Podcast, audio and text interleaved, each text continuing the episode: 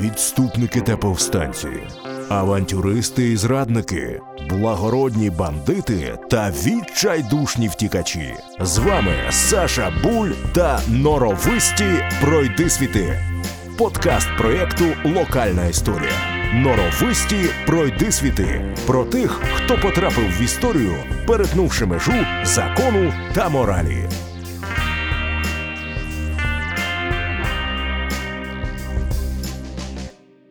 На Буковині пачкарі, помітивши прикордонників, покинули товар і втекли в ліс. Прикордонники на Буковині завадили контрабандистам переміщенню цигарок до Румунії. На Буковині контрабандисти, тікаючи від прикордонників, потрапили у ДТП. Чернівчанин перевозив контрафактні цигарки на півмільйона гривень. 1200 євро за контрабанду цигарок на Буковині на хабарі затримали прикордонника. За останні кілька днів пачкарі на Буковині втратили товару майже на 1 мільйон гривень. Пачкарі на Буковині не полишають спроб переправити тютюн до Румунії. У Чернівецькій області прикордонники зі стрільбою затримували пачкарів. У Порубному за добу розбирали три мерседеси, нашпиговані сигаретами.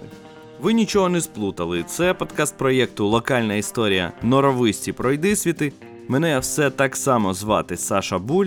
Я просто зайшов на місцевий новинний сайт і прочитав вам заголовки, опубліковані за останні два тижні під хештегом Контрабанда.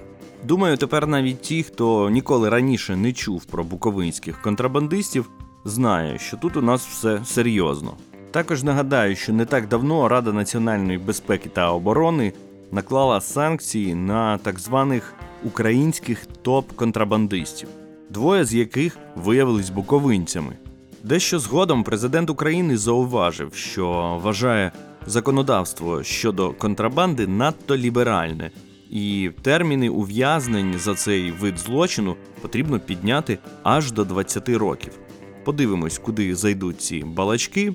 Але, врешті-решт, наш подкаст називається не Кримінальна Буковина чи Політична Буковина, тому ми відчепимось від контрабандистів сучасних і візьмемось за контрабандистів минулого. Разом з ними поговоримо про виробників контрафактного алкоголю, так званих самогонщиків, або ж, якщо вжити термін, що мігрував до нас із західної культури бутлегерів. Адже контрабандисти та бутлегери це такі собі споріднені персонажі кримінального світу, які протягом багатьох років успішно співіснували та творили взаємовигідний симбіоз. Але спершу вже традиційно запитаємо пересічних українців. Чи чули вони що-небудь про буковинських контрабандистів минулого? Конкретно імен не назву, звичайно, але як факт, я думаю, такі люди існували і досі існують завжди. Могли перевозити спеції і тютюн. І шоколад, ну і напевно зброю, дивлячись, яке минуле далеке, ближче, ближче, як світ розвивався. А і алкоголь. О, сухий закон ніхто не відміняв. А з приводу якраз от самогонщиків, опять же ж сухий закон зазвичай спонукає до самого новаріння. Він був і раніше, і я, як дитина совкова, зналася з такими, в якому плані зналася. Мене посилали по пляшечку, коли гості в хату йшли. Було діло. Як зараз пам'ятаю, здається, рубль 20 пляшечка. Що могло би бути основним предметом контрабанди на Буковині в 19 столітті? Чесно, от взагалі не знаю. От. Але враховуючи те, що мене питає це Саша Буль, то я напевно відповім, що це гітари і там якісь музичні інструменти, типу губних гармошок. Єдині контрабандисти, про яких я багато чув, це ті, яких описує група Курва Мать. Вони це дуже класно роблять. Рекомендую їх. Чи чув я про буковинських контрабандистів 19 століття? Якщо чесно, я не чув, але підозрюю, що вони могли існувати. Ну тому що, як е, жартував один мій друг, коли ми проїжджали повз кордон з Румунією, тут знаєш, яке місто утворююче підприємство називається Кордон. Ну а там, де є кордон, його завжди будуть хотіти перетнути і бажано що з собою пронести.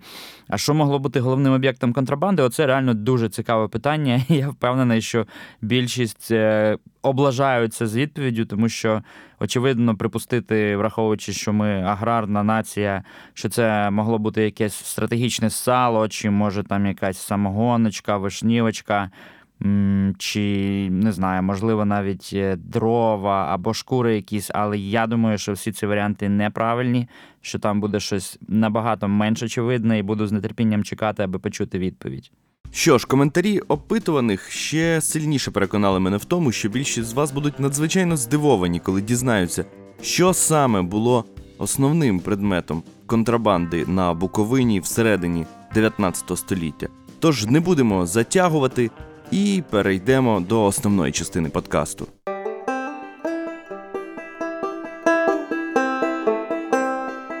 Норовисті пройдисвіти. А тепер переходимо до найцікавішого.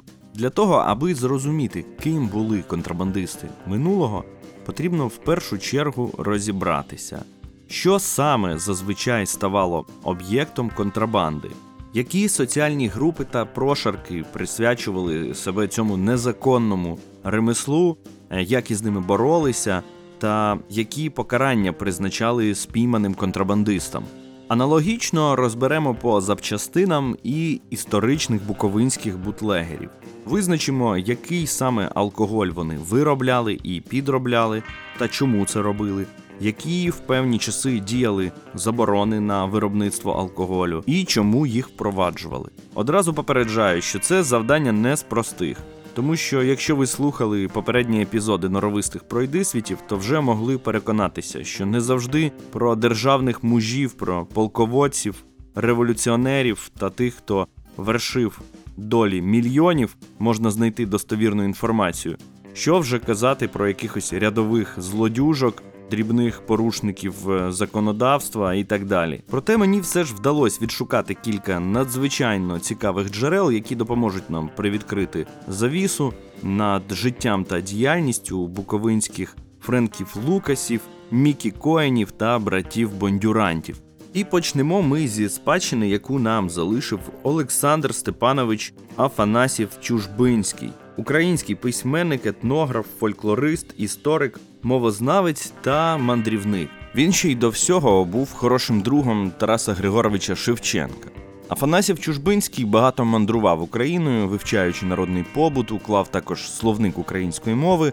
А у 1886-1860 роках здійснив експедицію берегами Дніпра і Дністра, результатом якої стала книга у двох томах: ґрунтовне краєзнавче та етнографічне дослідження, і водночас захопливий художній твір у жанрі таких собі дорожніх нотаток з безліччю живих діалогів. Нас цікавитиме другий том, який називається Нариси Дністра. В ньому описано життя прибережних містечок і сіл у межах тодішніх російських володінь. І левова частка персонажів, що фігурують в історіях Афанасьєва Чужбинського, це якраз контрабандисти. Навіть якщо ви не цікавитесь історією, я все ж наполегливо рекомендую вам цю книгу, тому що це просто саме по собі дуже цікаве і захоплююче чтиво. Тим паче, що зараз книгу навіть можна купити в українському перекладі. Вперше я читав її російською мовою в оригіналі, тим паче такою дивною російською вона написана, характерною для середини 19 століття. Сьогодні ж ми використовуватимемо для цитування саме український варіант тексту. Перша зустріч автора із контрабандистами відбувається виключно на побутовому, а не дослідницькому ґрунті. На певному етапі своєї мандрівки Афанасів Чужбинський залишився без свічок, сірників, цукру і що там гріха таїти алкоголю. До найближчого ринку потрібно було їхати аж у Хотин. А це близько півсотні кілометрів шляху з вивистими дорогами вздовж скель Дністра. Тож, аби не витрачати час, Олександр Степанович вирішив відрядити за припасами когось з місцевих жителів. І був дуже здивований, коли той сказав, що все необхідне буде у нього вже сьогодні вночі, от тільки варто дочекатися настання темряви. Далі цитата: Вечір видався негожий, та незважаючи на це, проти ночі, коли я вже лягав спати, зарипіли двері. І мій посланець, змоклий від дощу, увійшов, тримаючи під мантою вовняну торбу, незмінну дорожню супутницю руснака. Всі припаси виявились найкращої якості і обійшлися дуже дешево. Як же ти примудрився? запитав я контрабандиста. Тепер найкраща доба, а кордонні. Руснак махнув рукою. Той тепер не бачить, сказав він. Чимало буковинських контрабандистів називали солдатів прикордонної сторожі займенником той. Афанасів Чужбинський, звісно, не міг не поцікавитись, що би трапилось, якби чоловіка впіймали на контрабанді. То вже наше діло, відповів він. А що йому забариш з мене сьогодні? От як беремо в австріяка горілку, то як треба мені око, я купую два. Бо як той спотка, тобто зустріне, требася поділити. Ну, нічого нового. Стара добра корупція, рука руку миє, і ті, хто повинні боротися із контрабандою, самі ж в це діло по вуха зав'язані. Підтверджують це і подальші слова Чужбинського, цитую. Але хто ж не знає, як митники заради власної вигоди потурають витівкам контрабандистів? Зауважує автор, що контрабандист також добре знався на тогочасному курсі валют, тому що наполіг, щоб дали срібло або золото, бо на папері, цитую, прийдеться багато стратить. Чому Чужбинський акцентує на цьому увагу? А тому, що в той момент більшість селян були неписемними. Проте, власне, от такі дрібнички, живучи біля кордону, вони прекрасно знали. Справедливості заради зазначу, що тут радше мова йде про таку собі побутову контрабанду, яка не завжди робилася з ціллю якоїсь незаконної наживи. Інколи йшлося виключно про якусь зручність, економію часу і бажання мати товари дещо кращої якості. І знову ж таки, за самого Афанасіва Чужбинського влучніше тут ніхто не скаже. Повернімося знову до прикордонного селянина, який живе, скажімо, на кордоні Буковини. Єдиний ринок, де він може запастися всім, що потребує, у Хотині за 50 верст, а це більше ніж 50 кілометрів. Відстань не надто легка для переїзду як на волах, так і на шкапах, іменованих з поблажливості кіньми. Зрозуміло, що в Хотині багато речей можна купити задешево, одначе прикордонний руснак добре знає, що ціни тут залежать від випадку і сваволі крамарів. Йому відомо й те, що російські вироби купити задешево неможливо, тому що вони, по-перше, дорожчі від іноземних, а по-друге, дорого коштує провіз із Москви. Московський ситець ленючий і гнилюватий коштує 15 копійок за аршин, а німецький міцний і хороший 13. За першим треба їхати до Хотина і платити готівкою, інший під рукою і нерідко відпускається у кредит. Ну тепер я думаю, ні в кого не залишилось сумнівів, що ніякою організованою злочинністю тут і не пахне. Не переймайтесь, до неї справа теж дійде, проте трішечки згодом. Що ж зазвичай ставало предметом контрабанди? Як ви вже могли зрозуміти, абсолютно все. Усе, що було потрібне в щоденному житті: сірники, чай, цукор, тканини, переправляли також коней та різну худобу. Не могло обійтись, звісно, без горілочки та тютюну.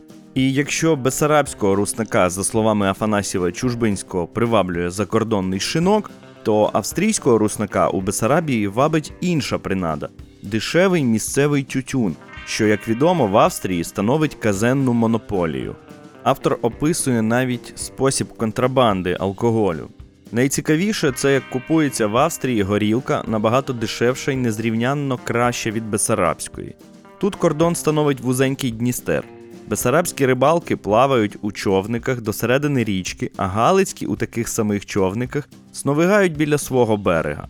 Домовившись із закордонним товаришем про кількість горілки, наш руснак надвечір виїжджає на риболовлю.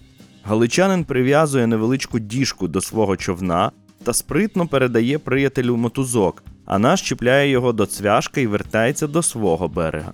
Штука дуже проста, і якщо наглядачі не перехоплюють горілку, то вочевидь тому, що й самі користуються забороненим, але чудовим і дешевим товаром. Мешканці прикордонних територій, які зараз слухають мій подкаст, напевне, як ніхто розуміють, що ситуація кардинально не змінилася. У Чернівцях магазини, що торгують контрабандними продуктами харчування з європейських супермаркетів, можна зустріти буквально на кожному кроці. Є навіть цілі ринки заповнені такими товарами. Торгують інколи навіть просто з багажників автомобілів прямо на тротуарі. Колись мені довелось бути свідком ситуації, коли чернівчани напередодні велелюдної вечірки з нагоди дня народження їздили на кордон, аби купити контрабандний алкоголь.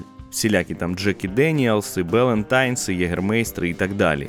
Гроші передавалися локальному прибиральнику, який мав право вільно пересуватися прикордонною територією, і згодом той з'являвся зі сміттєвим баком на коліщатках. От тільки всередині було ніяке не сміття, а акуратно упаковані пляшки з алкоголем. Але повернемось у 19 століття і тепер візьмемось за крупніших риб, за організовану злочинність. Афанасів Чужбинський зазначає: селяни рідко торгують самі, а здебільшого діють на користь євреїв, які, неначе павуки, причаїлися у найглухіших селах поблизу кордону, і все в них, як кажуть, тишком-нишком. Перш ніж борці за все хороше проти всього поганого встигнуть звинуватити автора у антисемітизмі і навішати на нього безліч інших нехороших ярликів, е, я зазначу, що, будь ласка, не робіть поспішних висновків, поки не прочитаєте усю книгу. І наведу іншу цитату: займаються контрабандою здебільшого євреї, однак є й декілька руснаків відомих контрабандистів. Зараз би сказали, що тогочасний Хотин був таким собі великим контрабандним хабом. Саме туди у великих обсягах контрабанда потрапляла через суходільні кордони, через кордони на річках, зокрема на річці Прут, а вже звідти йшла через спеціально створену мережу у глиб імперії. І торгували серйозні гравці контрабандного ринку не алкоголем і не цигарками, і навіть не наркотиками, як ви могли подумати. Королем тогочасної контрабанди на Буковині був чай, а точніше, кантонський чай. Цю назву він отримав, тому що його здебільшого закуповували у Кантоні, місті, що нині називається Гуанчжоу. Гуанчжоу було великим торгівельним та індустріальним містом на півдні Китаю. Через нього також проходили основні потоки контрабанди індійського опію на територію Британії. Є навіть цілий термін кантонська торгівля, що виник ще за часів розквіту британської Ост-Індійської компанії. Що ж такого особливого в цьому чаї, що довкола нього стільки шуму? А в принципі нічого, окрім того, що у Російській імперії у 1822 році заборонили ввозити чай через кордони з Європою, що власне і дало поштовх розвиткові контрабанди. Кантонський чай стали возити переважно через тогочасний Данціг, який тепер називається Гданськ, у Польщу, а далі через Австрію і через російський кордон у Бесарабію та Буковину. Звідти вже він розповсюджувався далі на території Російської імперії.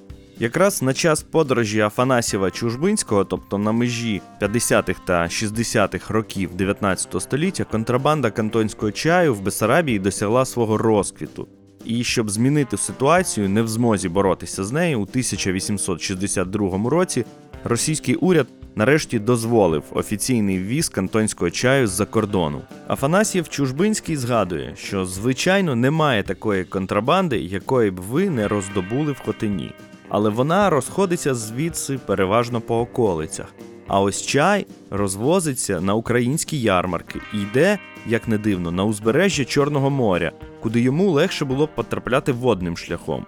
У цій торгівлі стикаються дві національності: євреї, які добувають чай з-за кордону, та липовани, російські розкольники, які займаються подальшою відправкою цього продукту на внутрішні ринки, здебільшого своїм братам-розкольникам, які торгують в Одесі, Миколаєві, Херсоні та по всій Новоросії. От такі от релігійно-етнічні кримінальні синдикати. Про те, наскільки успішною в лапках була боротьба із контрабандою кантонського чаю, нам може розповісти багато наступна цитата. Декотрі партії під час переправлення через кордон виловлюють митники, декотрі захоплює вже в Бесарабії земська поліція. Але такі випадки слід вважати щасливими винятками, які не мають жодного впливу на заборонену торгівлю, що ведеться систематично.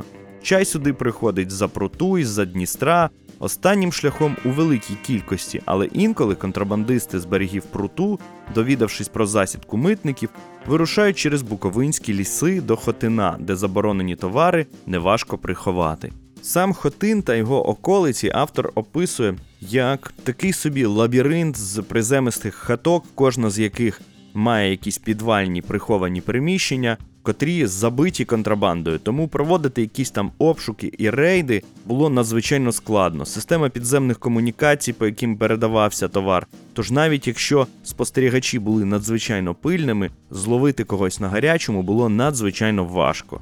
Добре злагоджена контрабандистами система інформаторів вмить реагувала на будь-які пожвавлення зі сторони поліції та митників. Тоді контрабандні продукти або ховалися, або вивозились за місто і навіть прикопувались десь в полях до кращих часів. Один з контрабандистів, що був таким собі інформатором Афанасіва Чужбинського, розповідав, що контрабанда чаю вигідніша за будь-яку іншу торгівлю, тому бути впійманим один раз із шести біда невелика. І з ним же автор вирушає і на нічний рейд, аби на власні очі побачити, як відбувається контрабанда чаю. Темної безмісячної ночі вони причаїлися у хащах біля кордону і чекали, аж доки з глибини не почулися крики.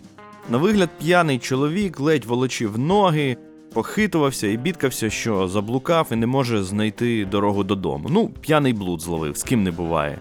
От тільки інформатор Чужбинського запевнив його, що він і п'яний не заблукає в цілій Буковині. І я закладаюся, що тепер він не випив жодної літри горілки. Це передовий товар уже на цьому березі. Руснак пройшов увесь ліс, вдаючи п'яного, і тепер вертається. Він ходив у розвідку чи не здибає когось. Не пройшло й півгодини, як за передовим один за одним почали виходити контрабандисти. Афанасів Чужбинський нарахував їх аж 19 чоловік, які тишком-нишком котячими кроками йшли навантажені понад силу, але не видавали жодного звуку. У величезних пакунках на їхніх плечах був чай. Доводилось Чужбинському бути і свідком затримання великої партії контрабанди. У селі Мошанець, тепер Кельменецького району, затримали цілий віз, заповнений чаєм.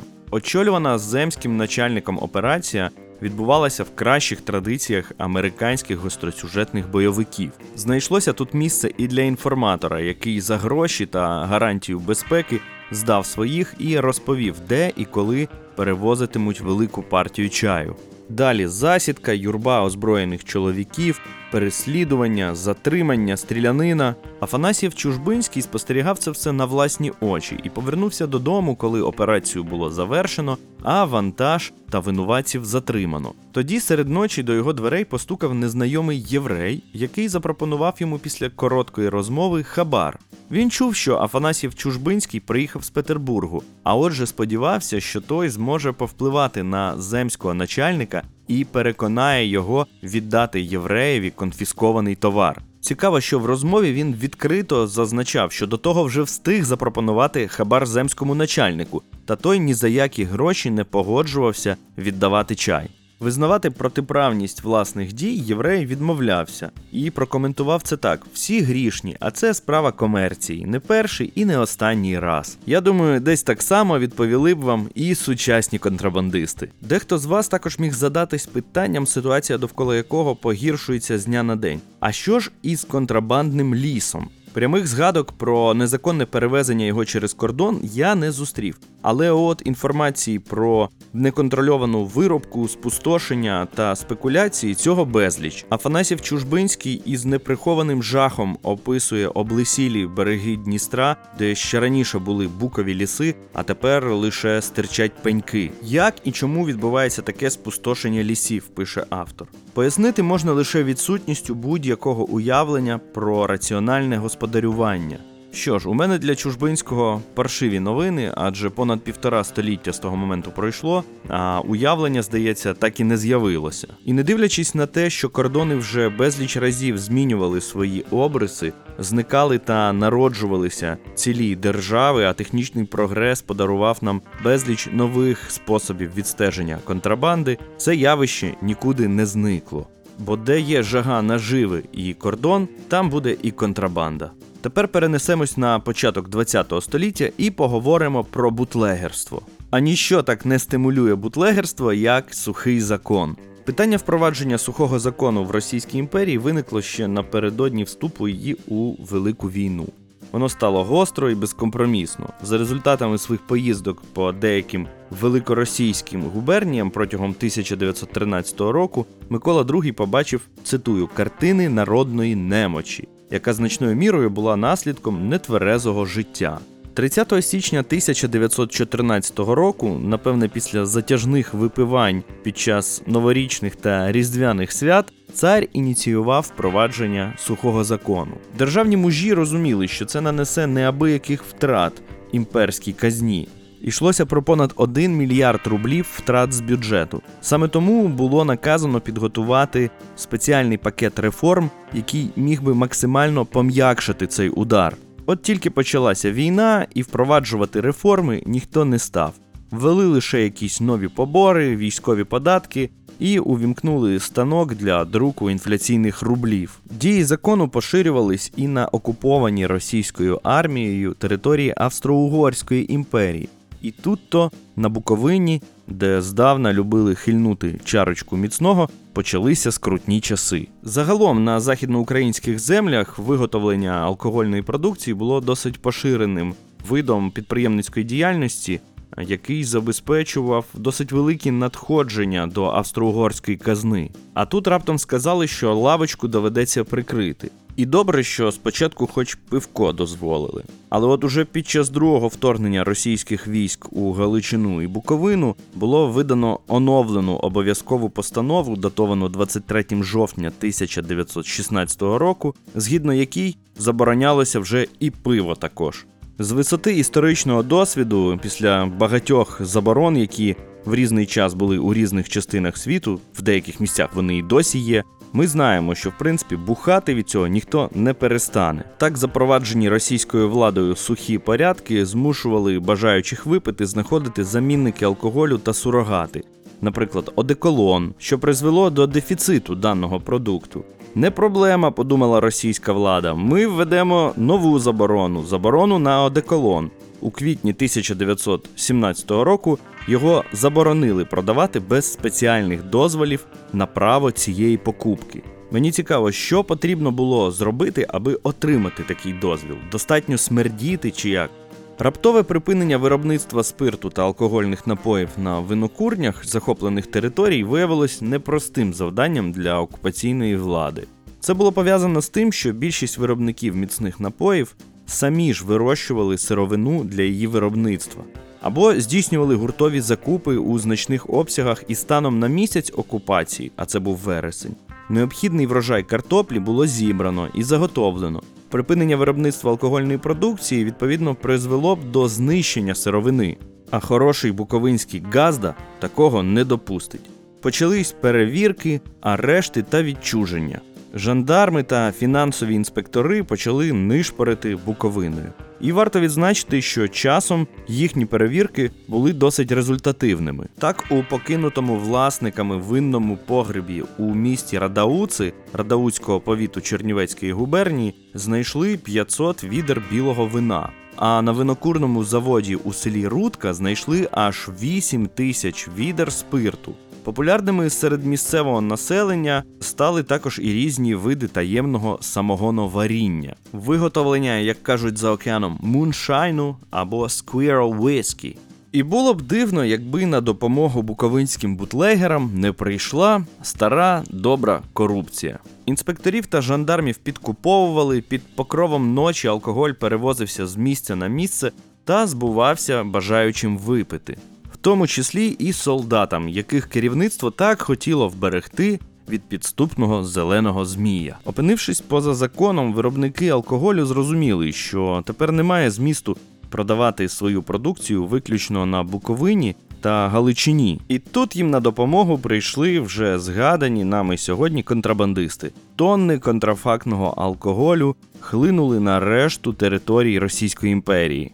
Проте слід відзначити, що не усі перейшли на темну сторону та перевели свій бізнес у тінь.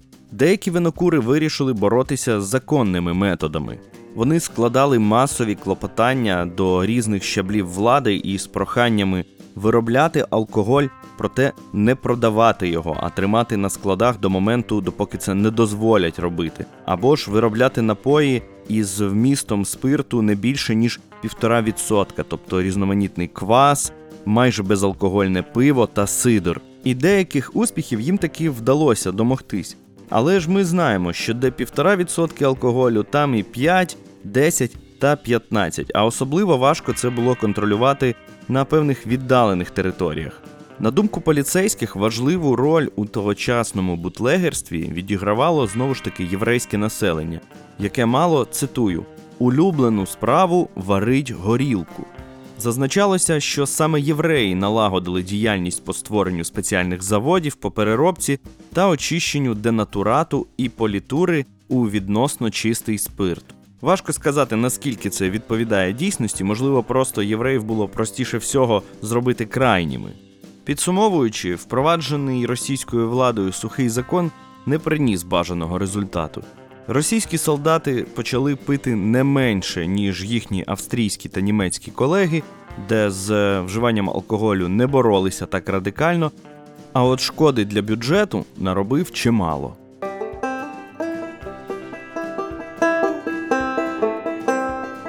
Норовисті пройдисвіти. Паралелі у світовій історії.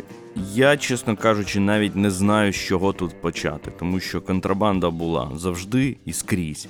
Напевне, найбільш відомі контрабандисти пов'язані з торгівлею наркотиками та зброєю. А скільки іще піджанрів у цій царині. Але ми сьогодні говорили про контрабанду чаю, тож про неї ж і поговоримо в контексті світової історії. Чайна манія, що почалась у Британії у 18 столітті, призвела до того, що в 50-х роках податок на імпорт чаю інколи досягав 119%. А це означало, що якщо ввізного мита уникнути, то вартість чашки чаю для вас скорочувалась більш ніж вдвоє. Чай любили всі, а от дозволити міг далеко не кожен. Саме це і стало поштовхом до контрабанди. Щоб зрозуміти об'єми, про які йде мова, уявіть, що в епоху, коли як такого подохідного податку ще не існувало, чайний збір складав 10% державних доходів в Британії. Але в той же час, якщо в кінці 18 століття в Британію ввозилося більше трьох тисяч тонн чаю в рік, із них легально ввозилося лише дві. Відповідно, третина йшла контрабандою, і це спричинило те, що цілі регіони жили виключно з цього промислу, починаючи від великих землевласників, закінчуючи дрібними рибалками. Долучилися до чаєвої контрабанди і шведи. Торгівці зі шведського підрозділу Остіндійської компанії могли купувати китайський чай найвищої якості. Адже, на відміну від інших європейських торгівців, вони були готові платити за нього сріблом, а не намагатися організувати якийсь бартер. Деякі з цих торгівців насправді були ніякими не шведами, а шотландцями, точніше, шотландськими політичними біженцями, які втікли в Швецію після провалу повстання якобітів у 1745 році. От вони й налагодили постачання чайку на острів. А при цьому запропонували британським бізнесменам набагато нижчі ціни та куди гнучкіші кредитні умови. І, врешті-решт, працювати з контрабандистами було набагато зручніше. Британська Ост-Індійська компанія володіла монополією на імпорт чаю. Тому, наприклад, якщо торговець з Едінбургу хотів купити його, йому потрібно було їхати для цього в Лондон, платити за доставку, а при цьому платити наперед. Якщо ж ти купував у контрабандистів, то коштував чай набагато менше, тому що не було мита, часом навіть вдвічі менше. Доставляли тобі його прямо під поріг, а ще й дозволяли купувати в кредит. В кінці кінців подолати контрабанду чаю вдалося тоді, коли мито значно знизили, і відповідно нелегальне перевезення цього продукту стало просто нерентабельним. Але годі про чай. Переходимо на міцненьке. Американці, брати Бондюранти, стали своєрідним символом сухого закону і знаковими фігурами всередині американського життя в період Великої депресії. Сільським самогонщикам вдалося налагодити систематичне виготовлення контрафактного алкоголю і перетворити це у досить прибутковий, хоч і небезпечний бізнес. Зараз у мене на столі лежить книга, написана внуком одного з братів Метом Бондюрантом. Вона також лягла в основу фільму Lawless, який у нас переклали як найп'янкіший округ в світі. Непогана така кримінальна драма про життя американських бутлегерів. А чи залишили по собі якусь культурну спадщину буковинські контрабандисти та бутлегери.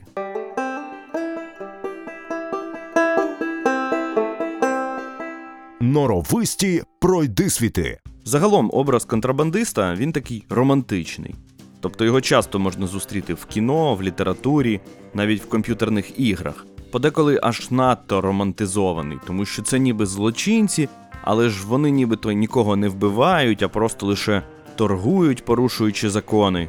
Ну, як відомо, в житті воно все трішки інакше виглядає, але тим не менш. Навіть у того ж Чужбинського згадується, що селяни складали легенди про буковинських контрабандистів. Цитую: оповідки мають переважно фантастичний характер, як і зазвичай у селян.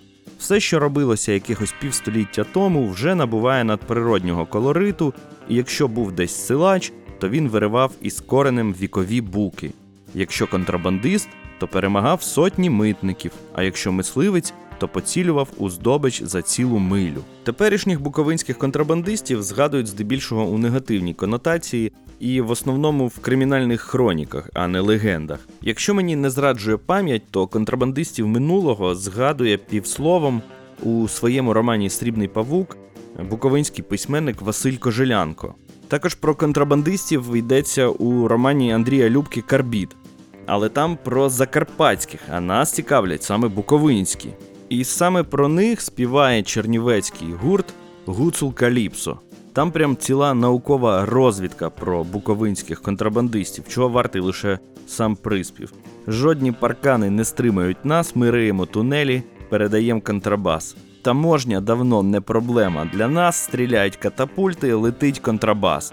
А крім того, летять ще й дрони, плавають водолази і їдуть під зав'язку нафаршировані цигарками автомобілі. Ліричний герой пісні піднімається з торгівлі звичайними цигарками попачечно до торгівлі лісом, такого собі найвищого щабля у буковинській контрабандній ієрархії. Зрештою, навіщо я все це вам розповідаю? Самі собі зможете знайти і послухати, як закінчити з подкастом, тим паче, що залишилося буквально хвилина друга.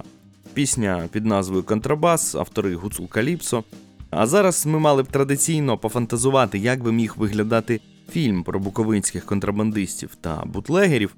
Але за нас, в принципі, вже все зробив Афанасів Чужбинський, до роботи якого ми сьогодні неодноразово зверталися.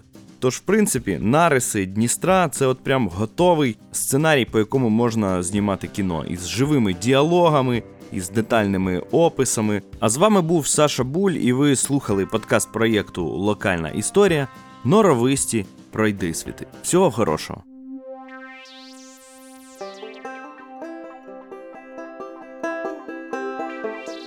Відступники та повстанці, авантюристи і зрадники, благородні бандити та відчайдушні втікачі. З вами Саша Буль та Норовисті пройди світи. Подкаст проєкту Локальна історія. Норовисті пройди світи Про тих, хто потрапив в історію, перетнувши межу закону та моралі.